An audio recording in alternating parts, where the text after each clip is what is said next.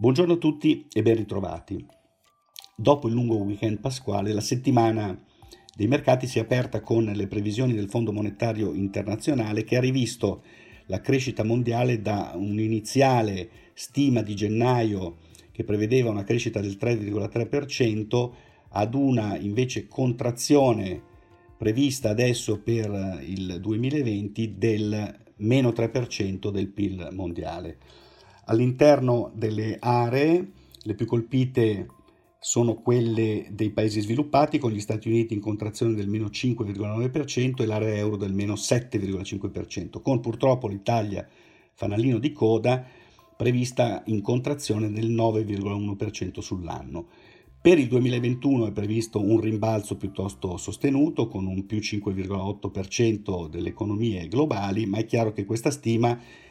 dipende molto da quanto sarà veloce la cosiddetta fase 2, vale a dire la fase di riapertura graduale delle attività economiche in combinazione con l'evoluzione della pandemia. Per il resto, la settimana ha visto eh, dati macroeconomici importanti per quanto riguarda il mercato cinese, con la pubblicazione dei dati sulla bilancia commerciale per marzo che sono stati migliori delle aspettative, con una contrazione delle esportazioni inferiore a quanto previsto dagli analisti, una pubblicazione anche della produzione industriale in marzo che è stata migliore delle aspettative con una contrazione di soltanto l'1,1%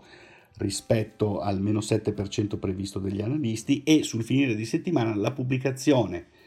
della crescita del prodotto interno lordo eh, per il primo trimestre del 2020 cinese che ha visto per la prima volta dalla pubblicazione dei dati trimestrali in Cina che risale al 1992 una contrazione ed una contrazione anche piuttosto consistente del meno 6,5% ehm, del prodotto interno lordo stesso. Con riferimento invece al, ai dati macroeconomici negli Stati Uniti sono stati pubblicati in settimana eh, le vendite al dettaglio per il mese di marzo che hanno visto una contrazione anno su anno del meno 8,7% rispetto a un 8% atteso e della produzione industriale in calo del meno 5,4% rispetto a un meno 4% attesi. Sono stati altresì pubblicati giovedì i dati settimanali sulle richieste di sussidi di disoccupazione negli Stati Uniti con eh, altri 5.245.000 lavoratori che hanno chiesto il sussidio di disoccupazione e i cosiddetti continuing jobless claims, cioè le persone che hanno fatto richiesta per più di due settimane del sussidio che sono saliti a 12 milioni rispetto ai 13,5 eh, milioni attesi dagli analisti. Questi dati puntano ad un tasso di disoccupazione per il mese di aprile negli Stati Uniti che potrebbe superare la soglia del 10%, soglia che è stata raggiunta soltanto in occasione della Grande Depressione degli anni 30 e dello shock petrolifero del 1982. Sempre eh, per quanto riguarda gli Stati Uniti, eh, giovedì sera il presidente Trump ha comunicato le sue raccomandazioni agli Stati federali per quanto riguarda la graduale ripresa dell'attività che si articolerà in tre fasi. Per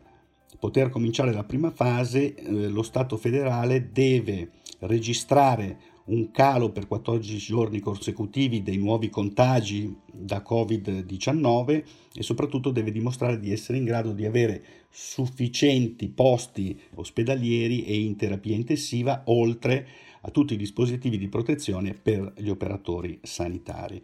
Eh, queste raccomandazioni sono state accolte bene dai mercati perché rispetto alla posizione precedente di Trump, che era quella di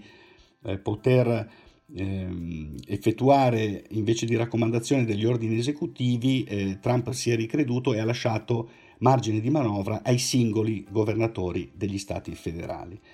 Tutto ciò in termini di risultati eh, sui mercati finanziari internazionali ha visto una settimana complessivamente positiva per i mercati azionari internazionali, con gli Stati Uniti che sono saliti di un altro 3%, portando il recupero dai minimi del 23 marzo a più 28,5% e la discesa da inizio anno meno 11%. Uh, meno uh, brillante l'Europa che ha chiuso invariata con l'indice Eurostox 50 la settimana e che eh, vede un recupero dai minimi un po' meno sostenuto rispetto agli Stati Uniti con un più 20,5% dai minimi del 23 marzo e mh, una eh, performance negativa da inizio anno che però è ancora eh, prossima al meno 23%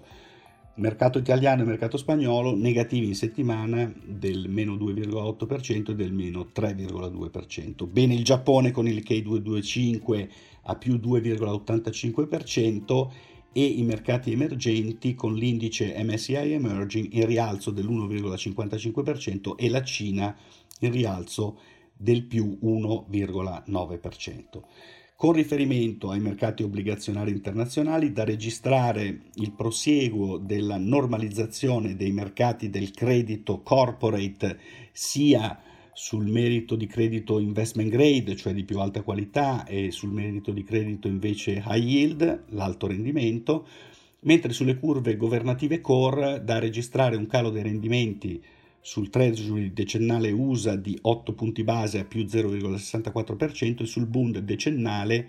di 12 punti base a meno 0,47%. In allargamento il nostro differenziale con la Germania sulle scadenze decennali di ben 32 punti base, superando quota 200 e chiudendo a 226 punti base, in seguito al dibattito acceso politico eh, interno alla maggioranza eh, sull'utilizzo del meccanismo europeo di stabilità. Il Partito Democratico è favorevole ad un utilizzo di questa forma di finanziamento, mentre il Movimento 5 Stelle è contrario. Anche nell'opposizione, peraltro, le, le, le, posizioni sono divise con Lega e Fratelli d'Italia fortemente contrari all'utilizzo del MES in qualsiasi forma, mentre Forza Italia, che si dice più favorevole a patto che le condizioni connesse al prestito MES siano ben definite e non siano condizioni capestro, capestro per il nostro paese. Quanto alle materie prime, petrolio in contrazione nuovamente del meno 10,8% con il Brent che scende a 28,1 dollari al barile, dato che i tagli alla produzione eh, approvati dall'OPEC più nel corso del weekend pasquale, pari a meno 9,7 milioni di barili al giorno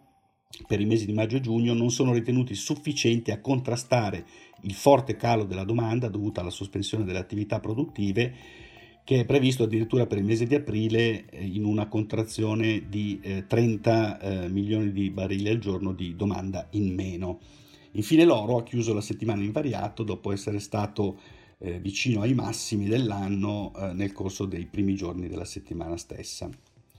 Infine, con riferimento alle divise internazionali, da segnalare un lieve apprezzamento del dollaro USA nei confronti dell'euro a 1,0870. In conclusione, i mercati stanno reagendo in modo positivo alle